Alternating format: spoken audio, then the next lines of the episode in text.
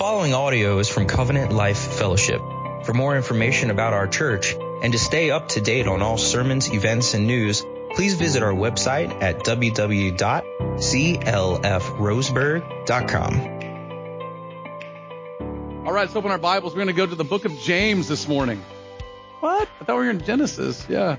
Um, here's what we're going to do. So, uh, some of you, maybe if you're new with us over the last several years, one of the things that we like to do in a in a book study that we're in is periodically we will pull out of that book when we notice something that we need to take a little longer look at. Um, and we're going to do that this this Sunday. Um, and let me just give a, a little bit of a thought to this. Okay, what this really is is a moment that if we could fit everybody into my living room and we could talk for a moment about particular dangers to the church, that's what this would be. Uh, last year, as I was planning the Genesis series, and we came across the study of Sarai and Hagar, um, I knew that there's a particular issue that's going on with Sarai and Hagar that many times gets discussed in the church from an angle that says this is a problem and we've got to fix it. Um, that's not this sermon this morning. This is not a sermon that we have a problem that we got to fix it. This is a sermon that says we have some unique things that are happening in the life of our church, and we're going to talk about those in a moment. And these are dangers or warnings that we need to be aware of. First, in our own soul. Then secondly, in the culture that you have that's bombarding you with these things. And then uh, thirdly, because you have an enemy that wants to destroy everything that God is doing. So that's what this sermon really is. It's just a, it's a moment we're going to get together sit down together. Um, if you're at my house, I'd take you outside to my brand new pergola and we'd just hang outside and we'd talk about these things. These are things that are so personal to me because over the years, the Lord has literally had to, um, not take a chisel, but take a jackhammer to. And some of you are of the same ilk, right? So, um, that's what we're going to talk about this morning. Um, as I did the sermon planning last year, looking into the, stir- the series of Genesis and Sarai and Hagar, it just showed me the dangers of two sins. Selfish ambition and jealousy. Because those sins in particular, as we're going to study them this morning, are particular dangers to the people of God. And we're going to see why as we study the text this morning. Now, if you're new with us uh, this Sunday, thank you for being here. Last Sunday we covered the famous story in the Bible in Genesis 16 on Sarai and Hagar. And if you don't know that story, here's just the gist of it to give you some background. God promised a man named Abram that he would make him the father of a great nation, and that nation would have so many people in it and offspring that it would outnumber the stars in the sky and the sands on the seashore. The problem was his wife, Sarai, seemed to be barren. And they were childless and they were getting older. So his wife, Sarai, dreamed up this wild scheme to speed up God's plan. And she decided to offer her Egyptian servant Hagar to Abram as a wife, hoping that they could have a baby together, and that baby would become the child of promise. In her mind, this would give Abram a son but it would also jumpstart the promise of God. But when the plan worked, like two queen bees, Sarai and Hagar began to fight. It was got so bad that Sarai's horrible treatment of Hagar forced her to leave and she was pregnant with this child. Now what we saw last week was that God in His grace met Hagar and eventually she went back to stay with Abram and Sarai. But what we did not spend any time on was the rivalry that existed between them and the jealousy that literally, listen to this, brought a family to its knees, and it's a rivalry that still exists today in our world.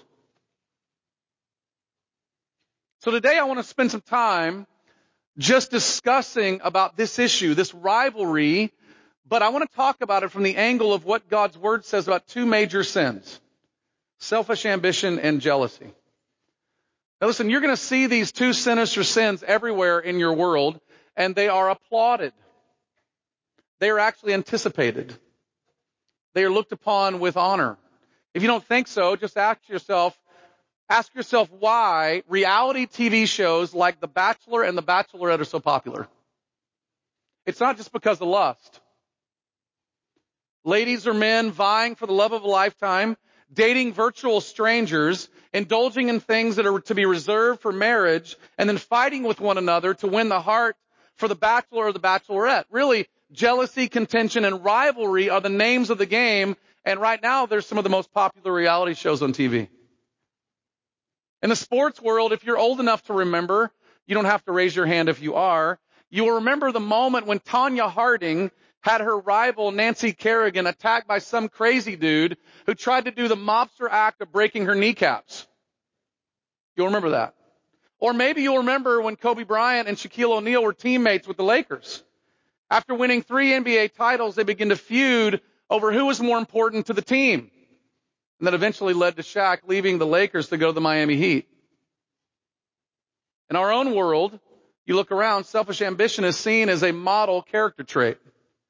The business person consumed with making it all the way to the top at all costs is applauded for their ambition. The hedge fund investor whose greed fuels their risks and consumes any relationship around them is celebrated for their drive. The college coach who loses his family in pursuit of his dreams is looked at as an, exa- as an example. All the while, relationships are broken, lives are left wounded, and people are left confused. Not to mention what goes on in the church. We'll talk about this more later. Pastors rise up and begin to get a platform and think that they, they need to be bowed down to and coddled to rather than being servants who are just simply doorkeepers to show people that the door room and the throne room is to the throne of God. The church then begins to have factions among itself and divisions because people want certain things to be done certain ways. And before you know it, the church is split in half. What we see in our world, in the church, and even in our own hearts is that Sarai's and, and Hagar's bitterness and jealousy and selfish ambition are alive and well in our world. We see it everywhere. But here's the question that we've got to ask, and I think we need to ask as Christians. We should ask it more regularly, and I think it's, it's the thing that we should be saying to the world. Is there a better way? Is there something that is more joyful, more happy, more satisfying, more peaceful, more unifying than living in this bitterness and this jealousy and having this selfish ambition that begins to ruin everything. And what is God's mind on this issue? And how do we combat it in our souls? How do we combat it in our families, our relationships? And I'll be honest with you, in our church. How do we fight it? And let's talk about our church for a moment by God's grace and kindness to us. And let's just be, let's put the honor where it belongs. We, for our 20 years now of history, these issues have not generally marked our church. Selfish ambition and jealousy is not something that you feel in the church room. Generally, our people, our leaders, have been people who are marked with a humble disposition before God. And listen, we have got to thank God for that. It's a true joy to hang out every Sunday with you guys, to serve you, to worship with you, and to get in church every week with you. The humble posture of our church is a sign that God is working among us. It's not a sign for us to brag about. That would make it weird. It's a sign for us to honor and thank God for these things. That's why I think it's important for us to consider these things. Because we don't have this stuff going on. So instead, we should simply say, these are warning signs, warnings that we need to be aware of, things that we should be understanding how to posture ourselves appropriately so that when it does happen, we can go, yeah, that doesn't belong here. Some of you might remember in uh, 2019, 2018, I believe it was, I did a series in our church called um, Citizens and Aliens. Remember what that series was about? It was about how we operate as citizens, what the civil government's job is and what the church's job is. And two years later, we had COVID. I'm not a prophet. I don't claim to be prophetic. I will more than likely tell you I'm more pathetic than I am prophetic. But I can tell you by looking at my own heart and looking at our own church and looking at church growth throughout the world and where places are that are growing I can tell you that the rise and fall of all these places has to do with number one thing. Pride. And by the grace of God, with the power of the Holy Spirit of everything I have in my soul, I will fight this in my own soul and I'll fight it in our church. And so it's my job to preach to you and declare to you these things so that you can say, we need to be careful. At no time in our church life has there ever been a moment when we could look at something and say, you know, look what we've done. This church is all about, look at what God has done. And I want our posture to always remain that way. That's why I think this is important to us. So this morning we're going to do this by looking at James chapter 3 verses 3 through 18. So stand with me as we read this text and you will see as we read it why it's so important.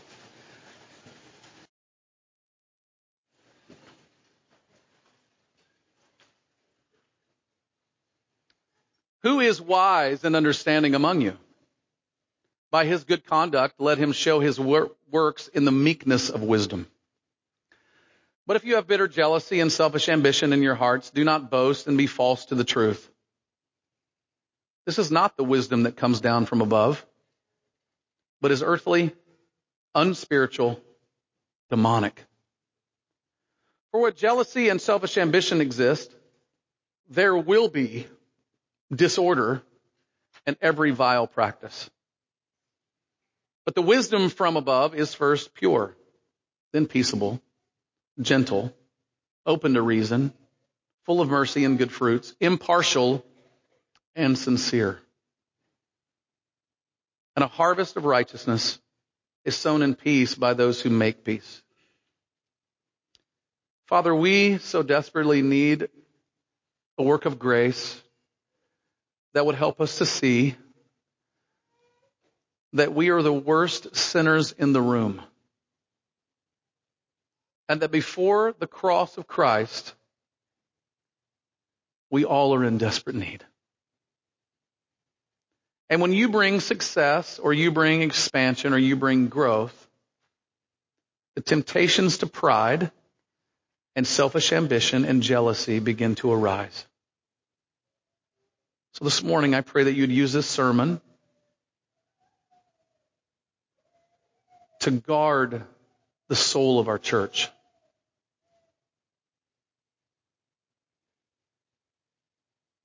And we pray this in Jesus' name. Amen. Amen. Thank you. you may be seated.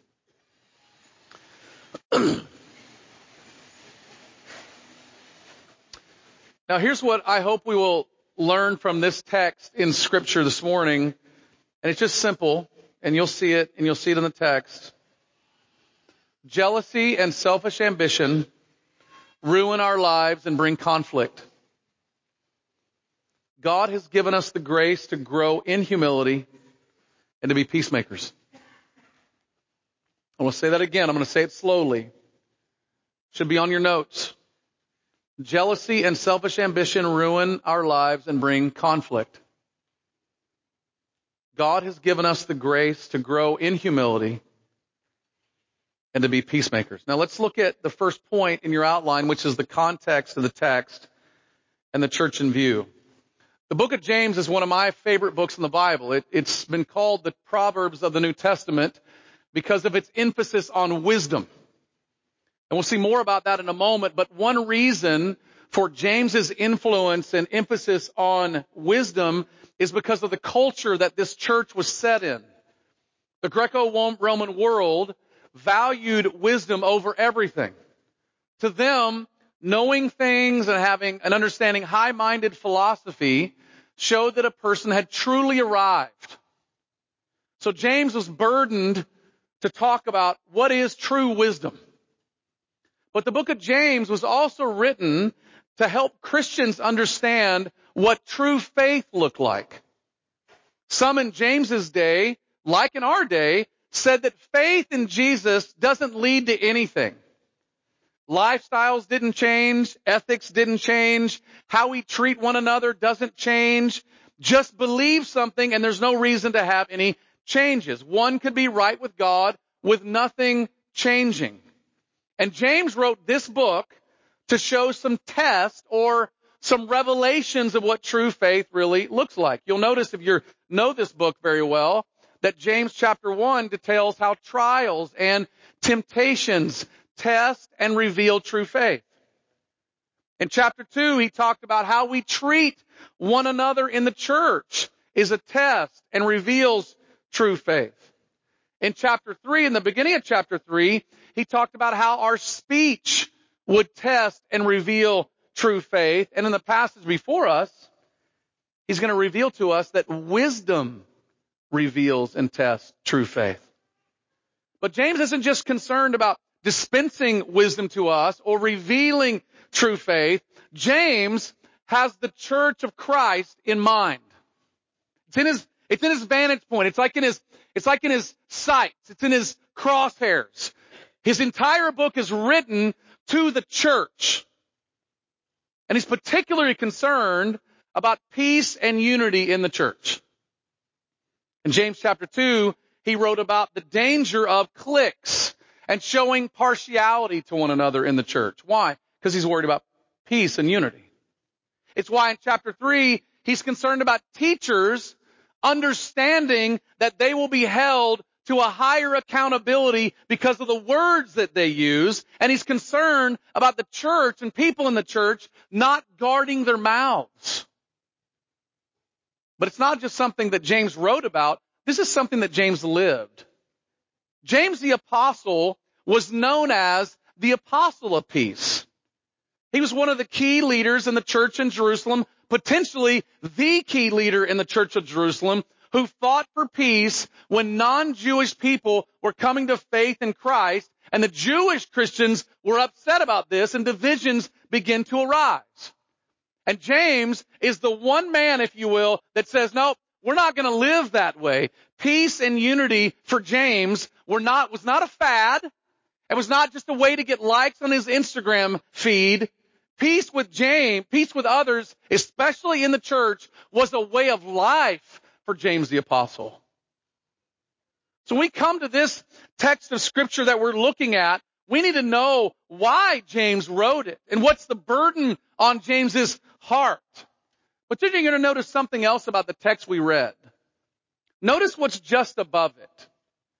Just above this is, so let me back up. I gotta, I gotta, I missed a point here, so let me cover this. When we come to the scripture we're looking at, we must know what James is concerned about. He's concerned with people who have a poor understanding of true wisdom, people thinking that the idea of wisdom could do anything it wanted.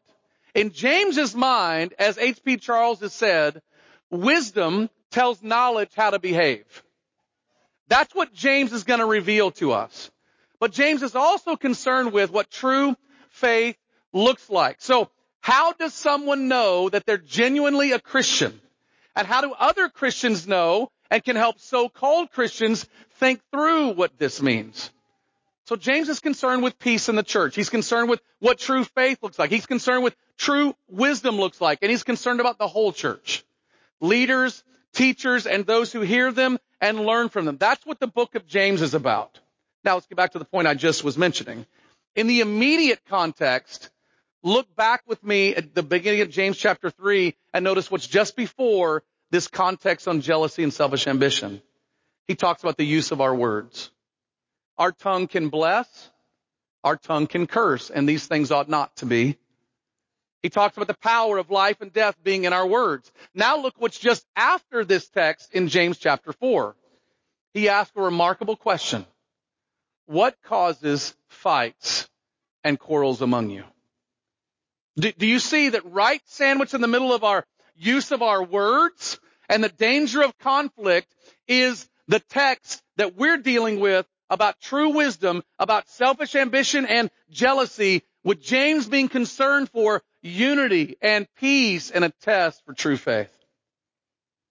Douglas Moo wrote this about this text. Certainly it would be often, it would, it would often be church leaders who prided themselves on superior degree of wisdom and who were in posi- a position to create significant disunity. But ordinary members of the congregation could create similar difficulties by opposing the leadership or engaging in bitter partisan fights for their own views. James seems to have the whole church, the whole community in view in chapter 3, 13 through 4, 3. See, that's the church. That's the context of the text. And that's the church that you're, the church is in view. So when we think about this, here's how you gotta process it.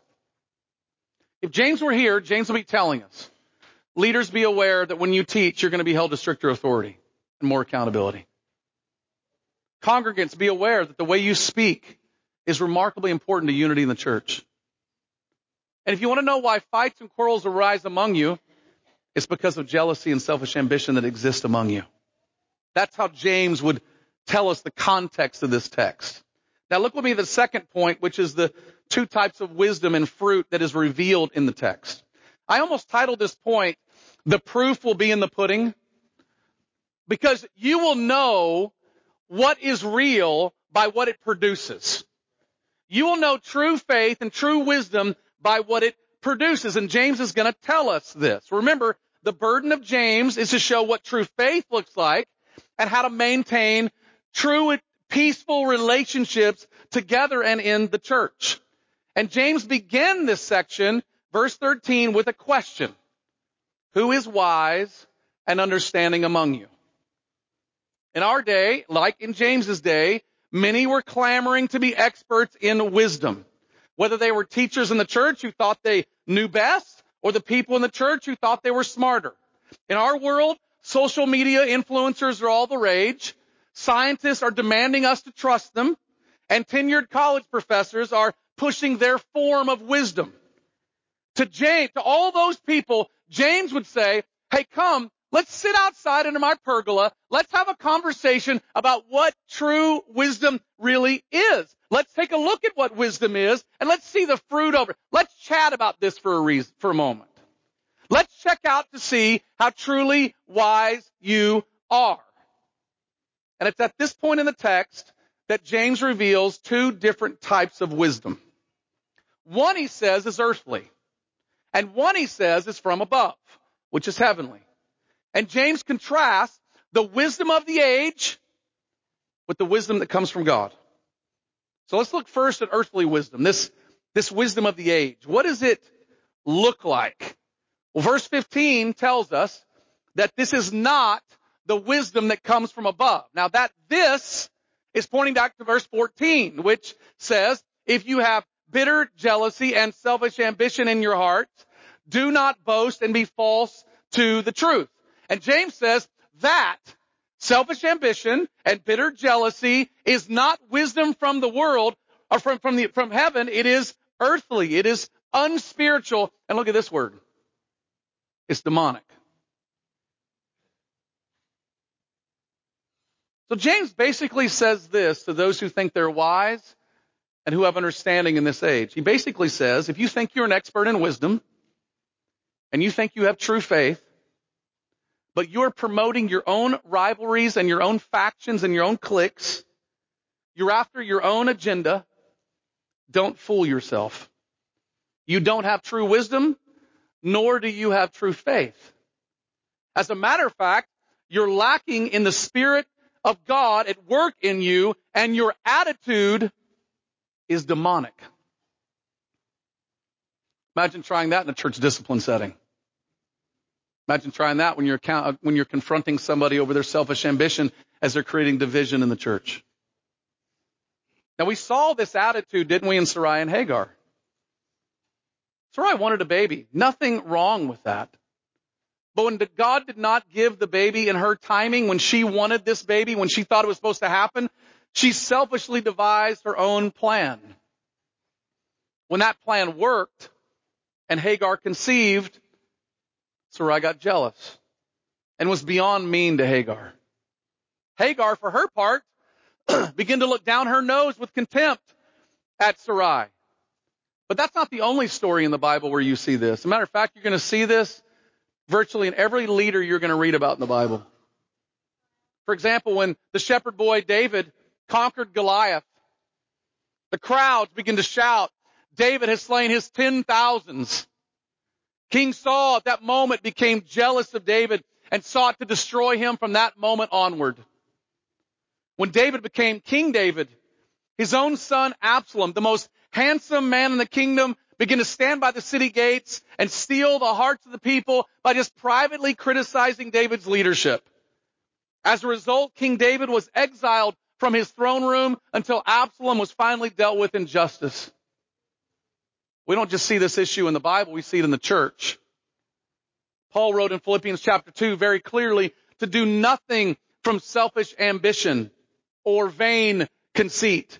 He wrote in 1 Corinthians 1 that people naturally aligned under certain leaders. I'm of Apollos, I'm of Paul, I'm of Peter, I'm of Cephas. And he warned us in 2 Corinthians chapter 10 that to compare ourselves with one another is to live without understanding. Another way to put that is, as we jealously compare ourselves by one another, we are fools. These verses all assume that this is a challenge in the church. They're warning signs saying, church, be aware. But the real question isn't just do you see it in the Bible, do you see it in the church? The real question is, do you see it in yourself? these sinister evils come up in awfully weird places in our hearts. Do you ever secretly wish that you had somebody else's gifts, position, possessions, or relationships? Just secretly in your heart, just thinking, I wish I had. You ever find yourself being suspicious and self-righteously critical of other people's motives? why they did this. I know why they did this. As if you are the only one in the whole universe that can judge a motive, which you're not. The Bible says only God can see the thoughts and the intentions of the heart. Yet you believe for some reason that you have the corner of the market on this.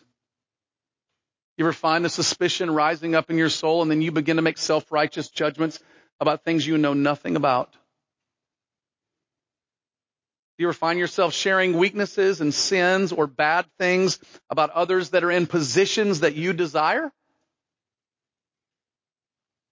That manager of mine, if he'd just get it figured out, we wouldn't have to have so many problems at work. Did you happen to see what so and so did? Do you ever get mad when you're not recognized for something that you've done? And to make it worse, somebody else gets recognized before you and you're quick to help others remember beside you all that you've done to get that person to the point? Do you ever get upset that nobody recognizes you for your gifts, your, your influence, your popularity, your fame, your, you name it?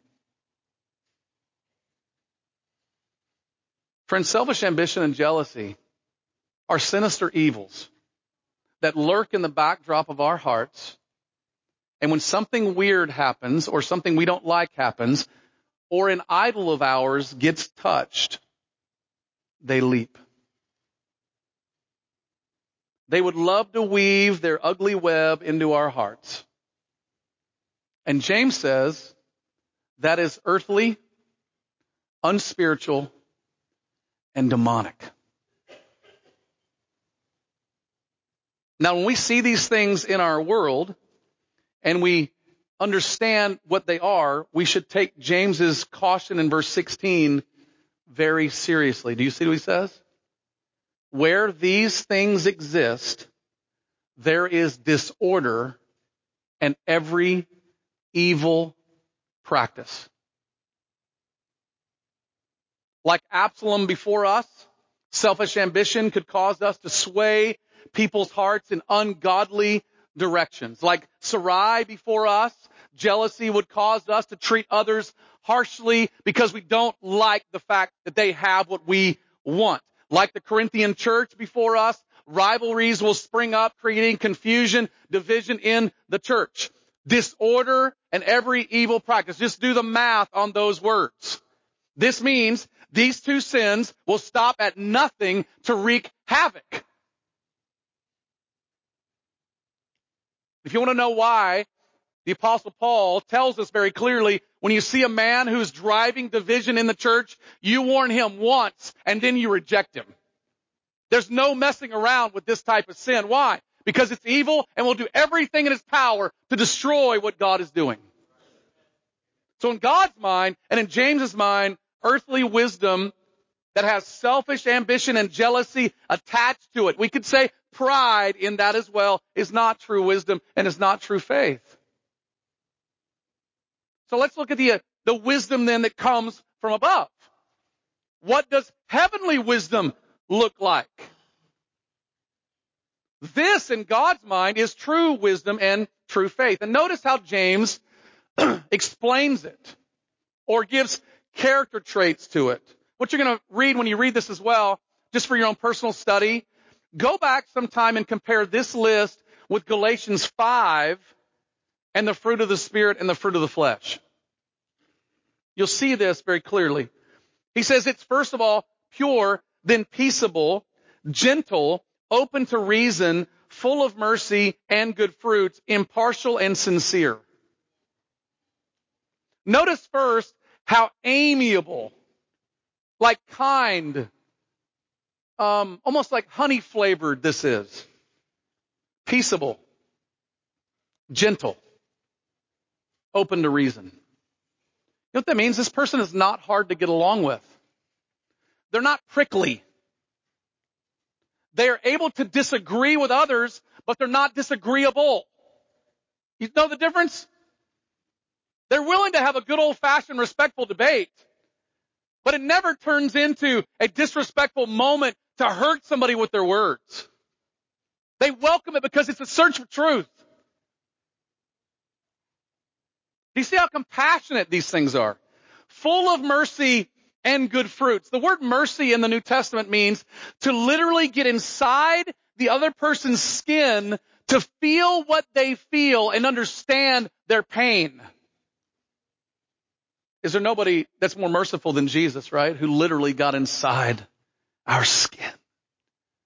See, this person, when this person, when you, they're willing to literally get inside another person's life to understand their needs, where their ideas are coming from, and understand their life. Why, why they do what they do. Not full of judgment, but full of compassion. And they're willing to do something about it. You'll notice they're full of mercy and good fruit, meaning the, this mercy is producing action. They're willing to serve them and sacrifice for them because they know what they're dealing with. They've gotten right inside their skin. But notice as well the lack of hypocrisy in this individual or this wisdom. It says it's pure, impartial, which makes reference back to James 2, where the church was showing partiality. You know, those who were rich, they showed partiality. Those weren't rich, they didn't. They kind of put them to the side. And James says, no, that true wisdom is impartial. But he also uses a word that's intriguing. He uses the word sincere. Meaning with a truly wise person, what you see is what you get. There is a, there's a, they're, they're willing to live in a glass house. And it doesn't faze them one bit. Open their checkbook, that's what you see. Open their, open their life, that's what you see. They're transparent. They're before you. The Roman world, it's intriguing. This word sincere comes from an interesting word because in the Roman world, when a vase had a crack in it, the painter or the craftsman would take wax and would fill in the crack and then repaint over the vase so nobody could see the crack. The Greek word for sincere means without wax. It is a picture that if you were to be sold a vase, you could trust that vase is sincere.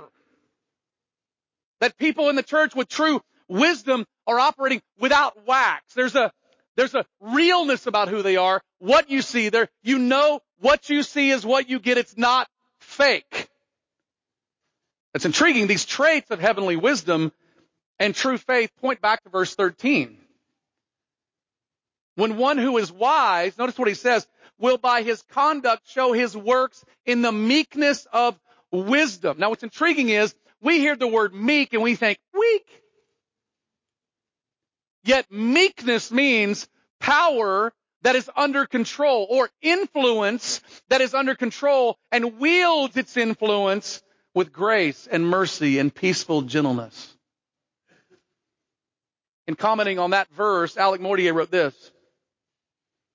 There are those who live close to God, see more clearly into things than others do, and just know how to manage life's varied circumstances. They're godly in character, sharp in discernment, and helpful in their advice and counsel. Equally, listen to this, they are understanding. Now, friends, this is remarkably important to us right now. Our world is filled with divisions, rivalries, and conflicts. They're everywhere. I'm asking myself as a pastor of this church, why in the world would I want my church to go out in the world and cause more conflict?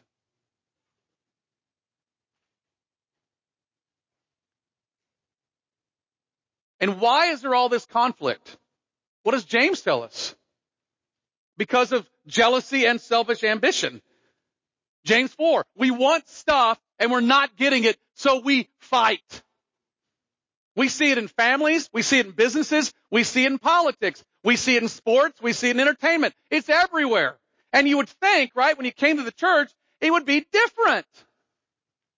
But yet, like rival gangs, cliques rise up to fight against one another. Like dominating leaders, preachers think they control the room because they have the platform. Why? Because people are jealous and selfishly ambitious. We desire and we can't have, therefore we fight. And then what happens is Christians learn that very well in the church and they take the same antagonistic attitude and spirit into the world with them. And we ask, why is the world not coming to faith?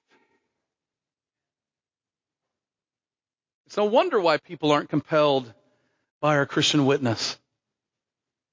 Christians can be the most disagreeable, contentious, and angry people on the planet.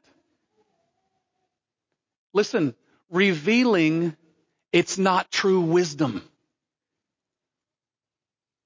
So what does God say? That, that should be our reply. What does God say? Truth is what God says, and what does God say? God says that antagonistic spirit is not heavenly wisdom. It's not true faith. True wisdom is peaceable and sincere. It's merciful and willing to sacrifice. It's gentle and willing to speak the truth in love. As Peter would say very clearly in his letter in 1 Peter 2, keep your conduct among the Gentiles honorable, so that when they speak against you as evildoers, they may see your good deeds and glorify God on the day of visitation. Or 1 Peter 3, in your hearts, honor Christ the Lord as holy, always being prepared to make a defense to anyone who asks you for the reason for the hope that is in you. Yet, do it with gentleness and respect, having a good conscience, so that when you're slandered, those who revile your good behavior in Christ may be put to shame. Notice how this stuff is clearly seen with the eyeballs.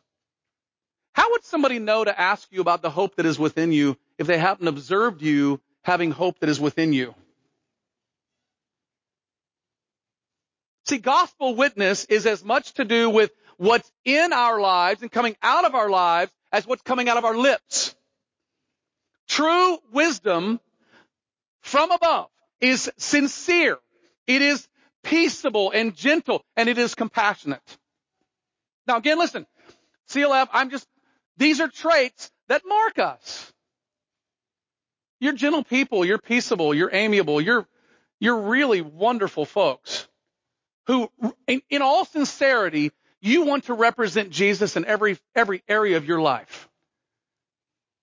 The amount of people in our church that see their business life connected to their church life and Christian life is remarkable. Men and women who want to represent Jesus well in the marketplace, in their neighborhoods, in their schools, that is a unique, unique gift. Do you see why these warnings are good for us? They're good for us. And they're also a, an encouragement to say, let's keep moving forward with these things. So how do we do that? That leads us to the last point. The peace that leads to peace. And you'll see this in verse 18 when James wrote, a harvest of righteousness is sown in peace by those who make peace. Notice that the result of heavenly wisdom, a harvest of righteousness. Now this is an interesting phrase because James has already shown us a particular issue that would not produce a harvest of righteousness. In James 1 verses 19 through 20, he says, let every one of us be quick to listen, slow to speak, and slow to get angry. And then he says, for the anger of man does not achieve the righteousness of God. Now that phrase, the righteousness of God, means achieve what God wants. The anger of man does not achieve what God wants, or the anger of man does not achieve righteousness. And we can assume then, going back into James 3, that earthly wisdom, jealousy, selfish ambition is also another one of those sinister sins that will not produce anything pleasing to God. But heavenly wisdom will produce this harvest of righteousness. So what is this? Well, in the book of James, we have to ask what it is. You're going to notice something in the book of James. He never one time talks about souls coming to faith. So is it souls? Maybe. What is this harvest of righteousness? What's James' burden about? He's burdened about peace in the church. Have you ever considered the fact that biblical true humility that reveals true wisdom produces a harvest of righteousness, which is peace? You ever thought about that? We can put it this way. Earthly wisdom, which is filled with anger, jealousy, selfish ambition, produces conflict and cannot produce a harvest that God wants and brings conflict in the church and in our relationships. But heavenly wisdom, which is peaceable, gentle, sincere, and compassionate, makes peace with one another, is peaceable, and accomplishes what God wants. How about you? I want what God wants. I want the harvest of what God wants. In a word, you know we could define heavenly wisdom as? Humility. An understanding of our posture before God, who we are before God, and that all good blessings, all good gifts, as James would tell us, have come down from the Father of lights, with whom there is no shifting shadows. That everything we have is a gift from God. Douglas Moo wrote it like this. The common thread running through both paragraphs is peace. After the initial rhetorical question setting up the issue of wisdom, James calls on his readers to demonstrate the reality of their wisdom in humility and good works. This leads to the contrast between two kinds of wisdom that dominates the paragraph. The wrong kind is characterized by envy, selfishness, and disorder. The opposite of peace. The right kind of wisdom, on the other hand, is above all, look at this, peace loving. Now here's a question about that. Do you see how otherworldly this is? Again, contrast the peace of James wanting, that harvest of righteousness, with what you see going on in the world today. Do you see how otherworldly this is? Do you see how heavenly this is? We have seen in the book of Genesis, have we not, that chaos and division are as natural to us as breathing. Friends, you don't have to stir up conflict. It is going to happen the moment a dude puts the gas in your gas tank. You're going to instantly be mad about him flipping the thing wrong. Why? Because that's what happens in our hearts. It's as natural to us as breathing. I don't really like the way the misters are coming down on the vegetables at the grocery store. The nasty stuff is just developing all over and you instantly are building conflict. My latte was lukewarm. For real? What is the world coming to? Yeah, I know. Tell me about it, man. Yet here in James, here's what we're told. Heavenly wisdom brings about a harvest of righteousness, which is peace. Peace with one another. Unity in the church. Those things thrive in the soil of humility and heavenly wisdom. And listen, only God can produce that.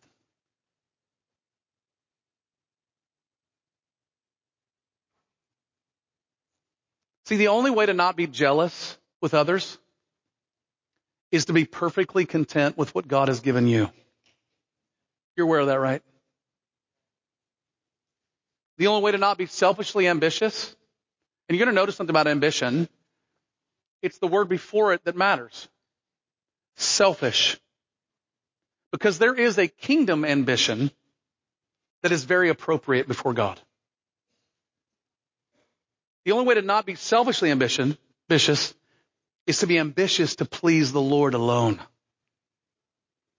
Friends, the only way to be a peacemaker, really be a peacemaker, listen, is to be at perfect peace with the Maker. The peace that leads to peace, the peace that leads to this type of true wisdom is being settled with who we are before the Lord through Jesus.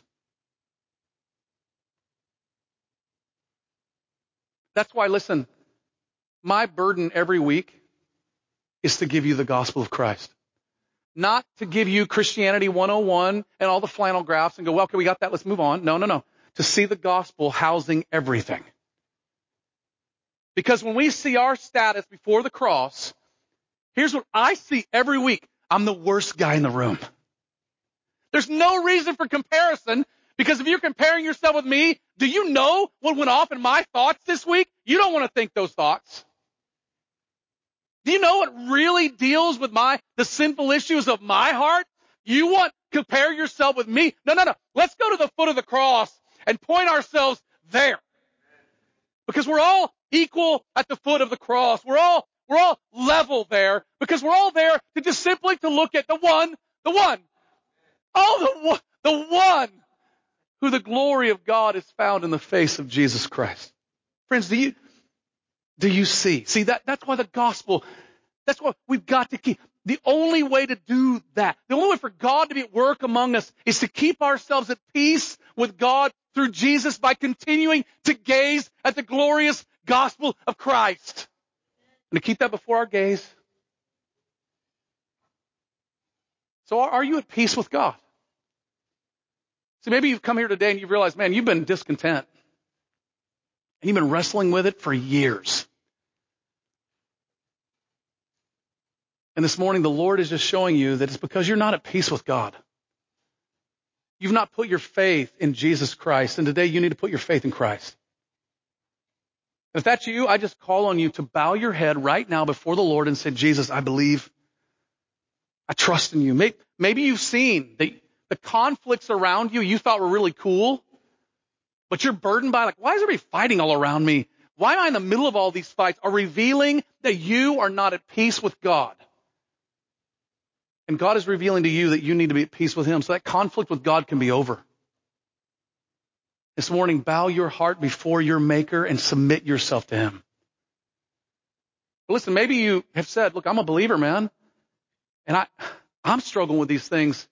And you know you're not content with where God has, what God's provided for you. You're not grateful for the position in life that God has placed you in.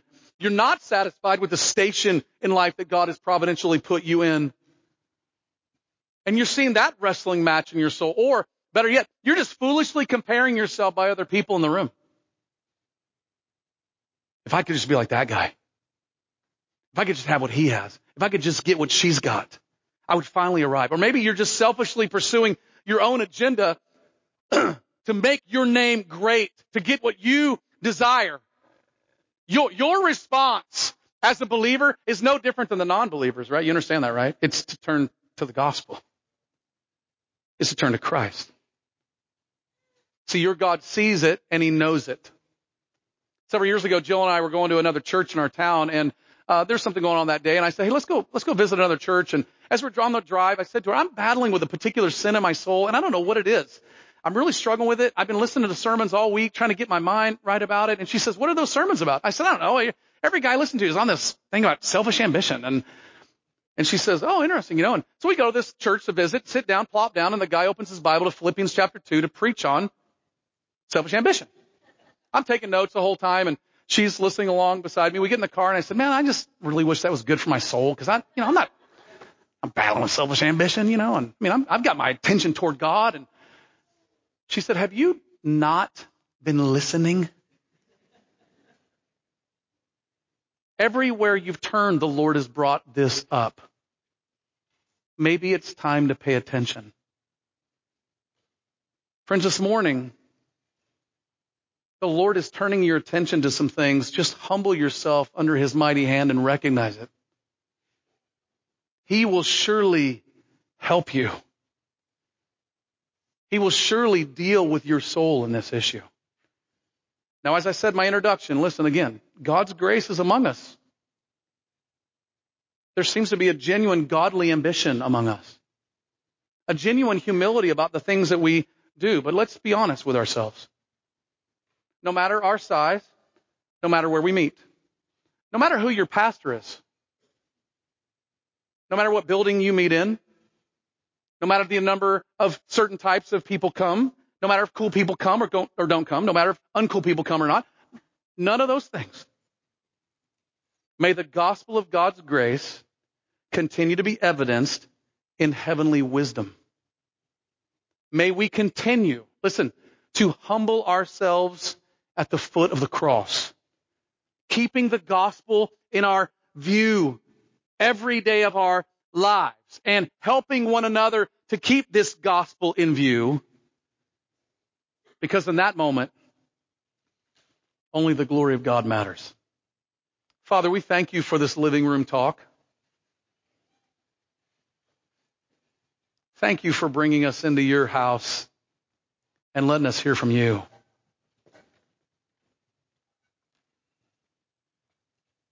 And God, thank you that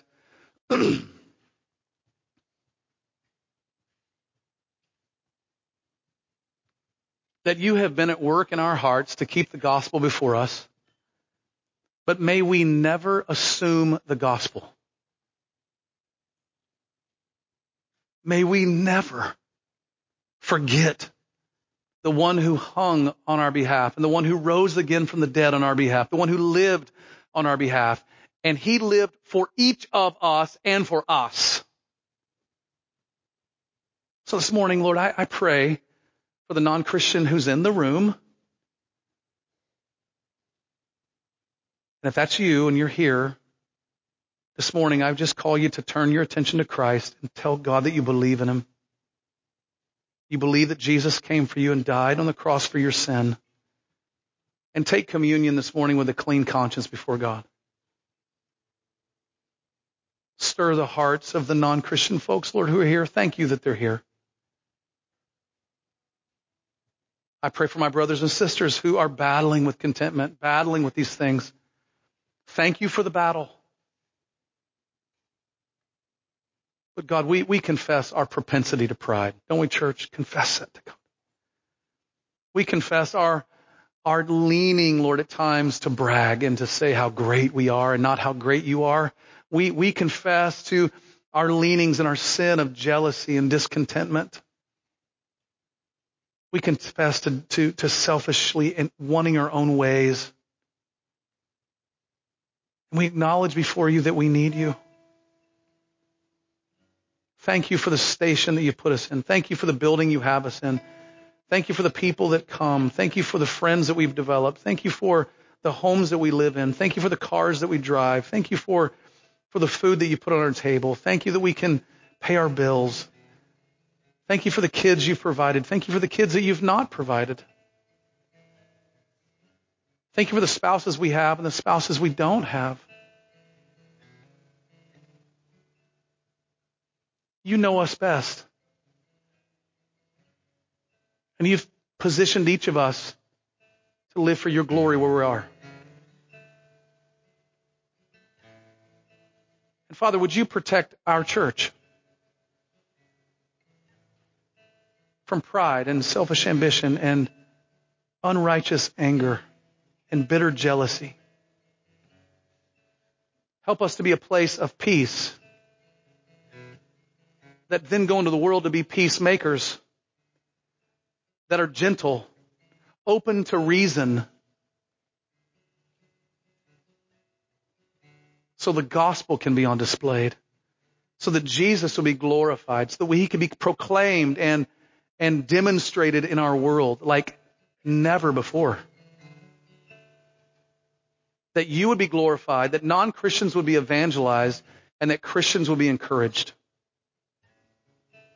And Lord, as we take communion this morning, with each handing of the tray, we pray for each other. We pray for our own soul. We pray for the church.